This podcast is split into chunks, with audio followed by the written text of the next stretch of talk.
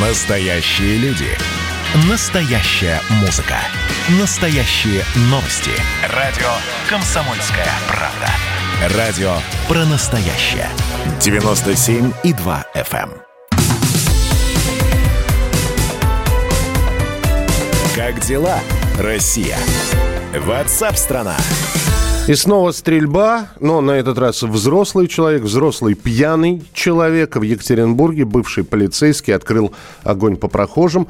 Стрельба произошла в городском микрорайоне Химаш около 8 часов вечера. Сначала сообщалось, что стрелял из охотничьего карабина по людям и машинам из окна на четвертом этаже. В- Кто-то говорит, что выходил на балкон, кто-то говорил, что вел стрельбу из окна. Люди, которые находились внизу под окнами и рядом, э, разбегались, э, но, тем не менее, вот этот вот 48-летний бывший сотрудник правоохранительных органов Сергей Балков ранил девятилетнюю девочку, она в тяжелом состоянии сейчас в больнице, ранил в ногу сотрудника Росгвардии. Его сдержали, задер- задерживал его СОБР, который проявил удивительное хладнокровие, не стал открывать огонь на поражение. Они э, были прикрыты таким специальным щитом, в котором потом насчитали несколько м, попаданий. То есть э, этот человек, этот Сергей Балков, 48-летний, значит, под парами алкоголя вел стрельбу на поражение. Э, Все подробности сейчас э, Евгений Стоянов, корреспондент «Комсомольской правды» Екатеринбург, расскажет. Э, Жень, приветствую тебя, здравствуй. Добрый день. А он уже успел что-то сказать, потому что вчера его под такие маты выводили. Это видео есть, э, есть э, отцензуренная версия, там, по сути, слушать нечего, потому что там сплошное запикивание стоит. Но там народ проклятиями, когда его выводили, сопровождал его. Он Ну, пришел... я, Да, я, кстати, был на месте э, в, в- в этот момент и могу сказать про этот ролик. Он, ну, не совсем в этот момент выводили не этого человека. Там просто э, такой специ- специфический, как бы, момент был.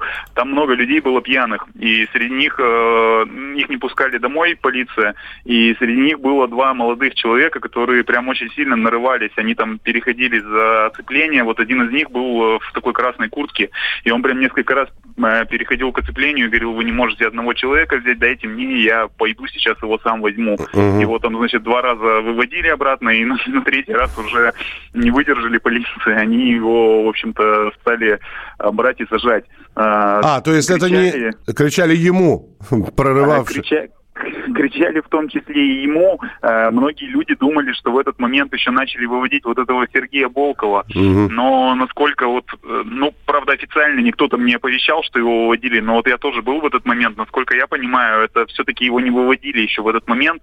Но кто-то, видимо, из тех, кто находился вот в оцеплении местных жителей, они думали, что это он. То есть, действительно, вот эти проклятия кричали ему. Но на самом деле на видео момент, где сажают, э, там сажают не Волкова, а вот этого вот парня, который мешал работать. Я понял, да, но тем не менее, Болков пришел в себя, а, и э, он хоть что-нибудь сказал или пока ничего, никаких, никакой А, информации? Сейчас, три- сейчас три часа по нашему времени будет мера пресечения. Я думаю, что ему будут много вопросов задавать, там, безусловно, будет много прессы.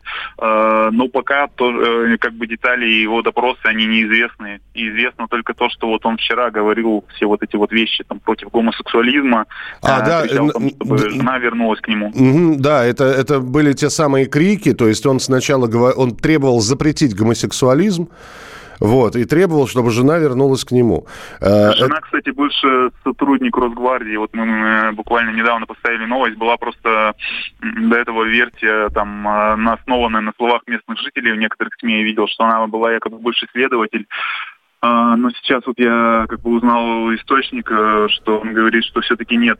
Бывшая сотрудница Росгвардии уволилась на пенсию несколько месяцев назад.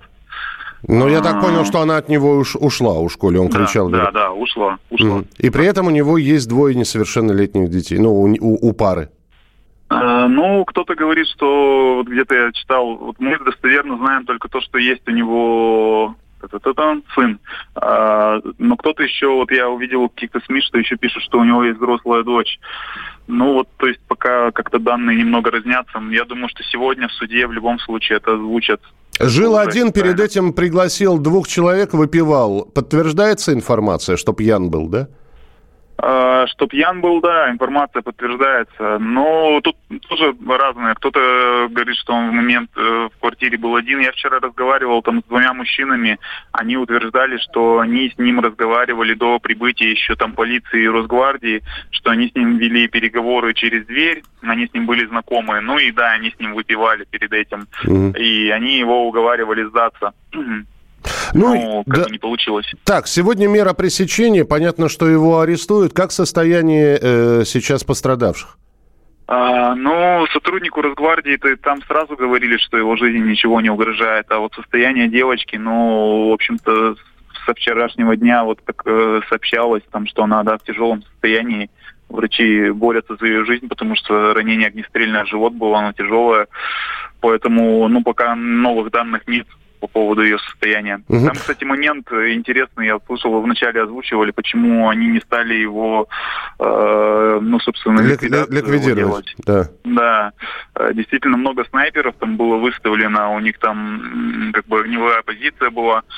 А вот сейчас как раз и пишу по поводу этого материала, что не дала добро э, прокуратура Туда приезжал э, вчера э, прокурор города угу. и, по-моему, заместитель. Они прямо были на месте, там координировали действия. Ну и вот как бы по нашим данным они в том числе э, вот приказ вот взять живым. Обсуждали. Приказ был Но, взять живым. Да, Росгвардия, э, ой, МВД и Следственный комитет, они настаивали на том, что как бы человек уже ранил сотрудника правоохранительного органа, э, ранил девочку тяжело, малолетнюю, и как бы уже представляет реальную угрозу, поэтому нужно переходить к ликвидации. Но вот прокуратура по какой-то причине э, не дала добро на это, вот поэтому достаточно долго это длилось. Угу. Хорошо, Жень, спасибо большое. Тогда, ну, я думаю, что мы еще встретимся в эфире. Будет сегодня решение суда, но наверняка задержат. Спасибо. Евгений Стоянов, корреспондент «Комсомольской правды» Екатеринбург. А с нами на прямой связи депутат Госдумы Александр Хинштейн. Александр Евсеевич, приветствую вас. Здравствуйте. Да, здравствуйте. В очередной раз мы встречаемся в эфире, но то совсем недавно говорили про подростков, а сейчас разрешение есть. Человек взрослый, но выпил. И вот и, и в очередной раз мы будем Э, сейчас поднимать вопрос, как быть с пьяными владельцами оружия? Ну, к сожалению, мы, по-моему, в прошлый раз, когда обсуждали чрезвычайную ситуацию, связанную с использованием оружия, говорили о том, что найти стопроцентную защиту от дурака, если можно так выразиться, невозможно.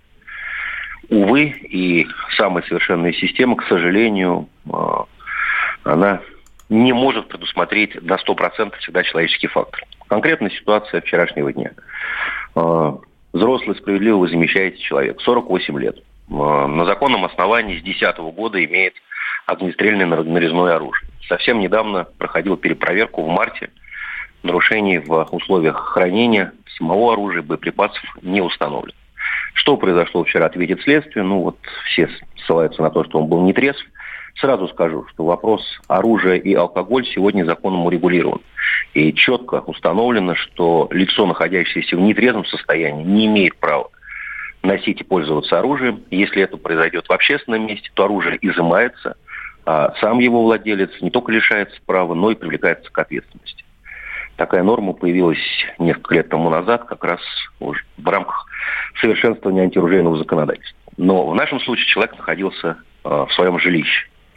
И, к сожалению, вот совершил то, что совершил, взял оружие и начал стрелять по улице. Как предусмотреть такое э, развитие ситуации, как понять?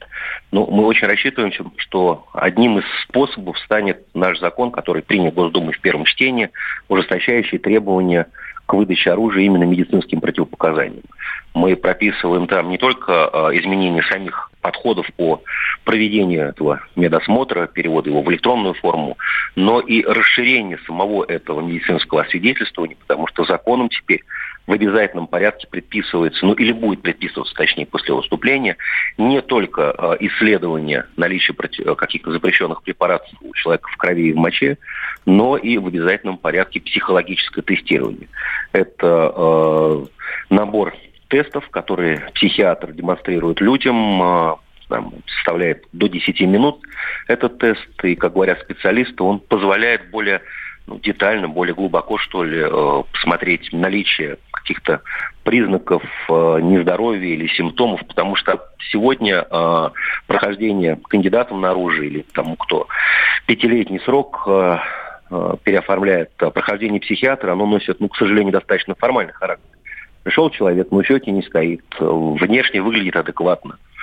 Задают ему вопросы, он на них также адекватно отвечает ну, наверное, этого недостаточно все-таки для того, чтобы более глубоко понять э, какие-то особенности человека. Ну тогда, Александр Евсеевич, ждем а, принятия этого закона. Ждем, да. но сразу да, скажу, что и это, конечно же, не панацея.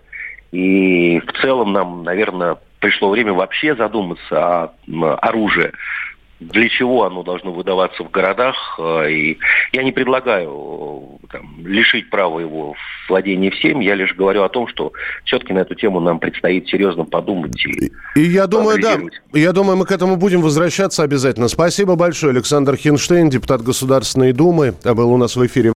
Это прямой эфир радио «Комсомольская правда». Спасибо за ваше сообщение. Спасибо, что реагируете. Все больше в стране необъяснимой жестокости. Почему так? Живем же в успешной социальной системе. Ну, стреляют и в успешных, и в неуспешных странах. Вот что это затуманило мозги? Водка, что, что на человека нашло, на 48-летнего? Действительно переживал от того, что жена ушла? Ну, кто травмированному, уволенному по состоянию здоровья дал разрешение на оружие? Это из Камчатского края пришло сообщение. То, что его уволили по состоянию здоровья после того, как э, вот этот стрелявший получил бутылкой по голове, да, ходят такие слухи. Но давайте мы дождемся э, уже не уровня слухов, а каких-то документов, был ли он уволен из органов по состоянию здоровья. И тогда возникает действительно вопрос. Э, то есть служить в полиции уже не мог, а оружием владеть мог. Такое может быть, не может. Выясняют сейчас наши корреспонденты. Э, надо запретить владение нарезным оружием. Ну, у стрелявшего был вепрь, а карабин вепрь бывает нарезной, бывает гладкоствольный разница. Запретят нарезной, гладкоствольное останется. Мы продолжаем. Радио «Комсомольская правда».